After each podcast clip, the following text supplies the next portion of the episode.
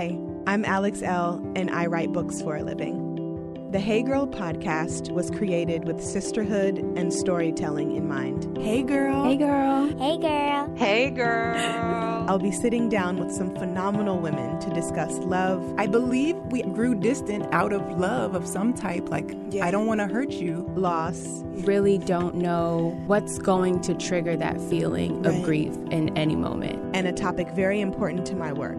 Self-care. Freedom is self-care. It's not about pedicures. It's not about clothing. It's not about trips. Join us as we journey through sharing together. On today's episode, I'm sitting down with Chetna. She is an artist, an educator, and an overall pretty fantastic woman. She uses her art as self-care practice and also affirmations as words of encouragement to not only build up herself, but build up her community. This is Chetna's story.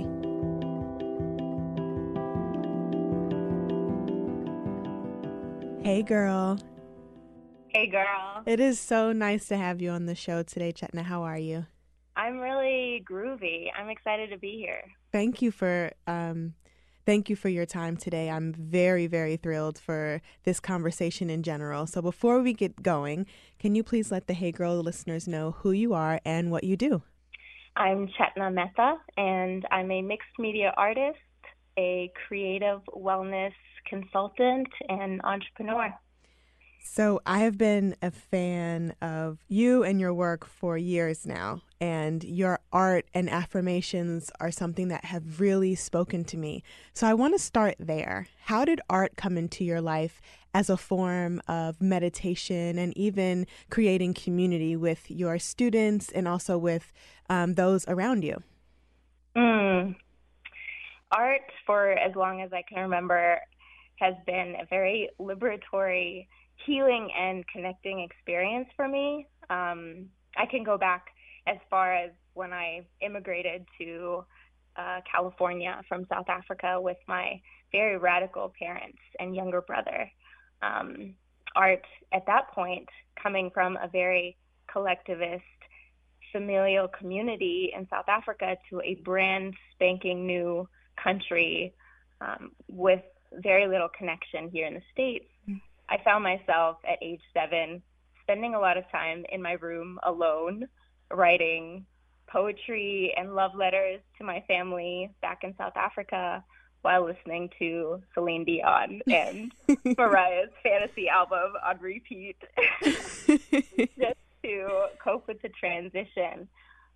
And shortly after that, I was experiencing a lot of reoccurring nightmares, and my mother, who's always been very supportive of my art and the process of creation, encouraged me to do a nightmare journal. And I think journaling is such a powerful form of art as well. And so, of course, I did. And I decorated the cover with a skull and 2 bones crossing over it with red, black, and silver glitter and wrote my nightmares in there every time I had them. And that was the first time I journaled and the first time I really faced a part of myself that I was scared of.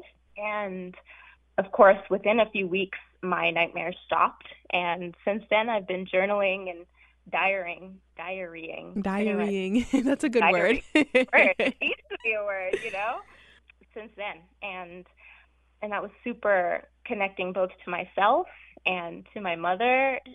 She herself is an artist, too. I don't think she'd identify as being an artist. She just does what she does, and she's an artist in the kitchen. She uses cooking as a love language to bring people together. And my grandmothers are also artists in the kitchen. My maternal grandmother was also an illustrator, just by doing what she loved to do and giving gifts of these beautiful portraits that she spent hours on to people who she loved. And although they would never consider themselves artists, I do. And it took a ways and a journey for me to even identify as that and to feel proud to say that I'm an artist. So in that way, I feel like I'm really reclaiming the artistry in my family as a worthy pursuit, as my life work, as a career. And And even in the most recent serious transition of my life, being in grad school, studying psychology, working at an urban high school with low-income youth, going through a lot of poverty and immigration issues, especially at the turn of the last presidential election. Mm-hmm. I was feeling a lot of the vicarious trauma working, of course, in that environment. Of course, I had the privilege to step away from it and go back to my home. I was feeling their experience very much. And on a trip to my partner's family's house, my sister-in-law asked me, "So, have you been drawing every day?" And I hadn't been, but she asked that question at the exact right time that I needed to hear it. And so I went home and began to draw on a daily basis just as a way to express myself and cope. Mm-hmm. And I didn't know what I was going to create. I just knew that I would take at least 5 minutes a day, and it was 5 minutes to 60 minutes a day, to put something on paper, whatever it was. I didn't have to love it. It didn't have to be something that I shared, and for a long time it wasn't. And I approached my piece of paper asking the question, it was a longing, really. What do I long to hear right now? And so with that question and intention, often very minimalistic illustrations would come up, sometimes with words. And then I put the piece of paper away and moved on with my day. But it was a daily practice. And after I had probably a handful of pages in a pile on my desk, I'd revisit it and notice that I had a completely different relationship to the pieces. Mm-hmm. I might have hated them when I created them and just wanted to toss them and disregard them. But revisiting them, I noticed that, they were actually suddenly pretty cute and charming and something that resonated in a different way. And it was like, did I do that? Oh, okay. And then I think back to the emotion that I had when I created it and would realize how much my feelings alchemized in that process of putting it on paper, and then also how I had a new appreciation for it afterwards and how it was still very soothing and expansive. And in that kind of excitement towards it, I decided to share some of them on Instagram. And the first one that I ever posted, the words were, "You are smart, you are important, and you are purposeful." And I was very pleased and surprised to realize that there were so many other people who were longing to hear that as well. Yeah. And that really just continued to fuel the practice of tending to my own emotion and asking myself that question of, what did I want to hear? What did I want to tell myself? And also then to use it as a bridge to illuminate and highlight kind of the human experience behind it that connects us in such deep and soulful ways. So having self-care and art kind of intertwined is what I'm hearing you say has helped you create this personal practice of not only building community with those around you, but finding a way to nestle into the community of yourself, right? And of the many people that I kind of feel live within us on any given day. And I want to talk about that a little bit.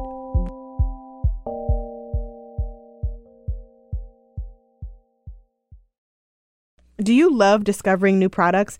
Are you a beauty and fashion maven constantly on the hunt for the next best thing? Ever read about or spot something online that you've always wanted to try but never have? Then you might love FabFitFun. It allows women everywhere to discover new products, as well as including rave review and must-have brands that you know and love. It's like Christmas 4 times a year. Stumped on gift ideas? FabFitFun is also a great gift for someone you love. You can surprise your mom or sister with this awesome summer box packed with great items. Do you have a daughter who's going to college, maybe, or a friend who's a new mom? FabFitFun is an awesome care package.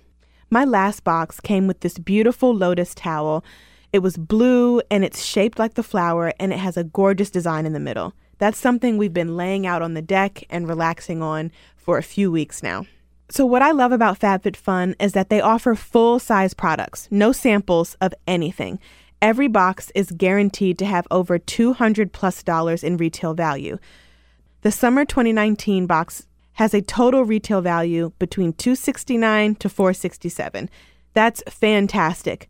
Treat yourself with items in it, such as the Sutra Professional Mini Travel Blow Dryer, the beautiful Vicks Paula Lotus Towel, or the West Elm Indigo Tie-Dye Bowls. Many of the products' individual value is more than the entire cost of the box.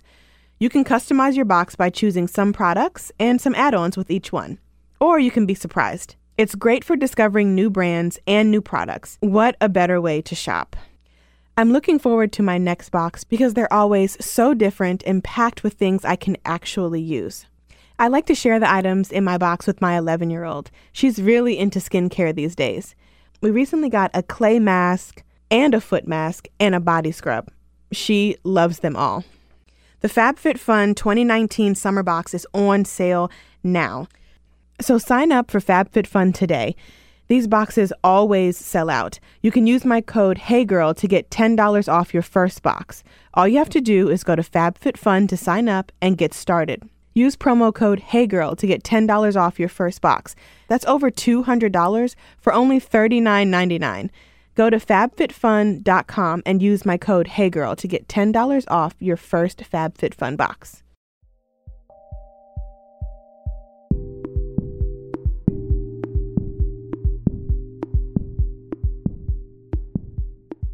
When did your art turn into something that was necessary for your self-care practice? I feel like it was always necessary, I have to say, because thinking back to when I was 7, I didn't know it was necessary at the time. I was just following an urge that I had, and the only option that I felt I had at that time to do what I wanted to do. And I was doing it for myself at that point, same as when I started doing visual affirmations back in 2016. I was mostly doing it for myself. I was asking the question, what do I need to hear right now? And through the art over the last 2 years and answering that question over and over again and facing the many messages that I needed to hear, even if it was validating very shadowy or disgraceful aspects of myself, I've managed to build up the kinder voices within me and lay those on top of the voices that tend to be more discouraging. And the question now that I ask sometimes is not always, what do I need to hear right now? But what does sometimes even the world need to hear right now? And that's also changed my affirmations as well, because I feel like, I've heard everything I need to hear. I don't need to put anything on there, but there's still so much turmoil going on around me, and like, what could I give there? And so it's evolved in that way, and it's continued to be necessary, not always just for me, but also for a greater purpose, which has been an interesting evolution that I didn't expect, but I feel like it was always necessary. So this question that just came up, and I don't know why it came up, but I like how it can kind of intertwine with what we're talking about. What have affirmations taught you about forgiveness of others and of self? I find myself having to affirm forgiveness a lot. I think when it comes to forgiveness of self, it's helped me realize that however I'm showing up to my drawing pad, I can leverage some wisdom there, that there's something that I can excavate from it that will be graceful, that will be beautiful, that will be a connection and a bridge to others and to deeper parts of myself. And so rather than trying to avoid the parts that are so uncomfortable or so just not cute. I've been able to somehow transform it into something pretty adorable at times, and sometimes just, okay, whatever, that's out, that's done. It's cool. And move on, and to realize how we do have the power to alchemize even the very seemingly unforgivable parts of ourselves into something that could be of service. And of course, as I've done like the daily practice of affirmation, of of producing something, of making something. My eyes have opened up to the inspiration all around and within me. I've been more receptive to things that would fuel my practice. I've also been so much more open in exercising my muscle of affirmation with others. Mm. So as I've begun to be able to affirm myself in all the states of my being, I'm so much more able to affirm others in their varied, diverse, paradoxical, multifaceted parts of their being as well. That's really, I think that's really major. And that kind of loops back to what we were speaking about earlier with community and building community mm-hmm. with the different ways in which that we move through the world, be it writing or art or teaching. So when it comes to teaching, and you host workshops and you mm-hmm. work at schools, how do you intertwine art with your students, especially those who may not be, quote unquote, artistic as mm-hmm. in pen and paper in a way that can draw, right? Like me, I can't mm-hmm. draw, but I still love to be able to use my hands in ways that are maybe, you know, not related to writing something down, but even scribbling or doodling or just trying to find a meditative mm-hmm. practice. How do you teach your students how to kind of dig deep and trust their ability to show up on the paper, even if they think that they can't? That's a really great question, and one that so many of us are grappling with when it comes to trusting our ability to produce something. Mm-hmm. I think there are some really important values that I try to bring and emphasize in the environments that I hold around cultivating our creativity. One is releasing judgment as frequently as possible. I think judgment and comparing mind are two of the biggest inhibitors to our natural and innate creativity. One, I believe that we're all just inherently abundantly creative in some form or fashion, and we were created to create, essentially. Mm-hmm. And I think the only thing that gets in our way is that judgment, comparing mind, and essentially ego. And so if we notice, it's a process. So if in whatever venture we take on to create something, whether it be a simple drawing or a poem, it's applying mindfulness to the experience. So noticing what judgments are coming up that are making us feel stuck and actively choosing to release those judgments or write them down and put them somewhere else so that they're not in our heads mm-hmm. and to get that out of our way and to peel away these parts of ourselves, our internalized perceptions or judgments that we carry, and releasing those so that what is true to us and what's essential to our nature may emerge more freely. So it's really a practice that I'm trying to cultivate with people. I love that. I love that.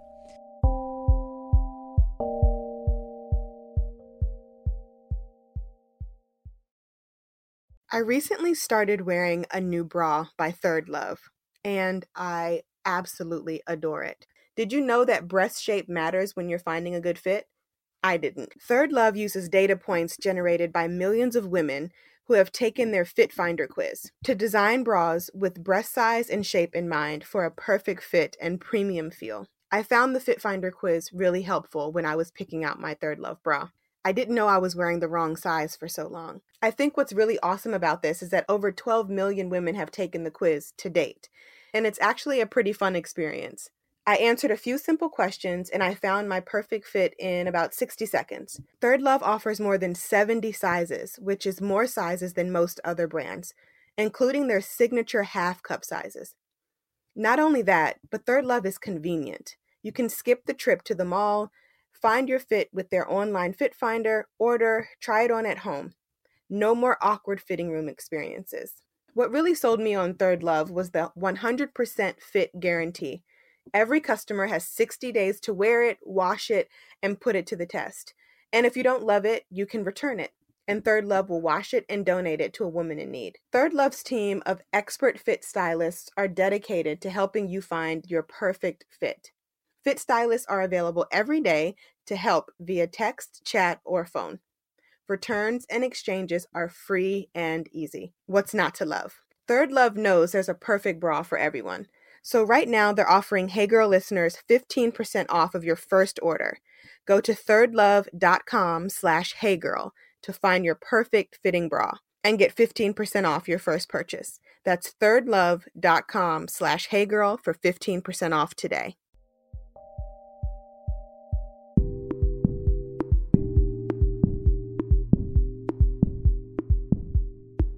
I would love to know what you would tell your 7-year-old self coming over from South Africa about being okay, being not okay, and learning to kind of walk through the ebbs and flows of the offerings of this life. I love that question. I would tell her that she is so dope and so strong, and she's already doing what she needs to be doing.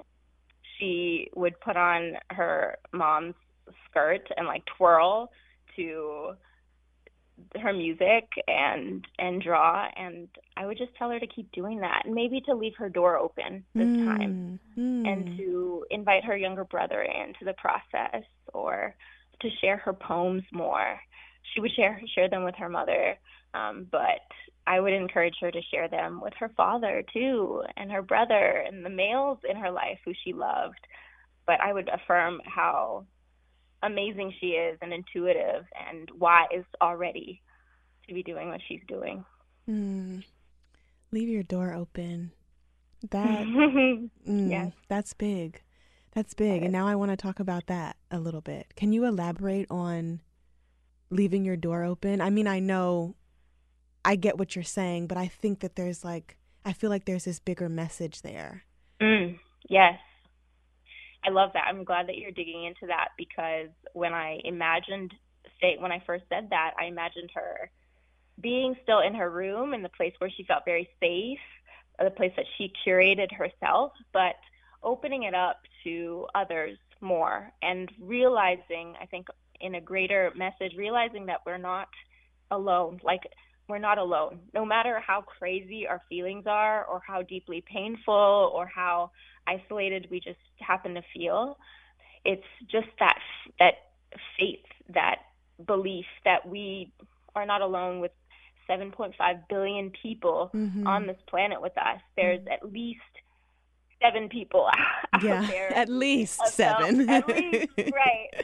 who have felt exactly what we have felt. Maybe their circumstances are different, but in essence, their feelings and how it feels in our bodies are probably very similar. And that's what my process of sharing my art, however vulnerable it has felt, has taught me that there's always someone there who it touches in a way that's just like, wow, like I see you, and I don't know you. I don't even know your name. I don't know where you live, but you feel that, and you've had that experience, and you're grappling with that right now in your own life across the world. And that's just so beautiful. So I think leaving your door open means like sharing what you're going through a little bit more, even if it's just with one other person who you trust. It could make a world of a difference. I think that's a great way to end. The Hey Girl podcast is a member of the District Productive, produced by Paul, Woody Woodhall, and me, Alex L. Music by DC's own Kokai.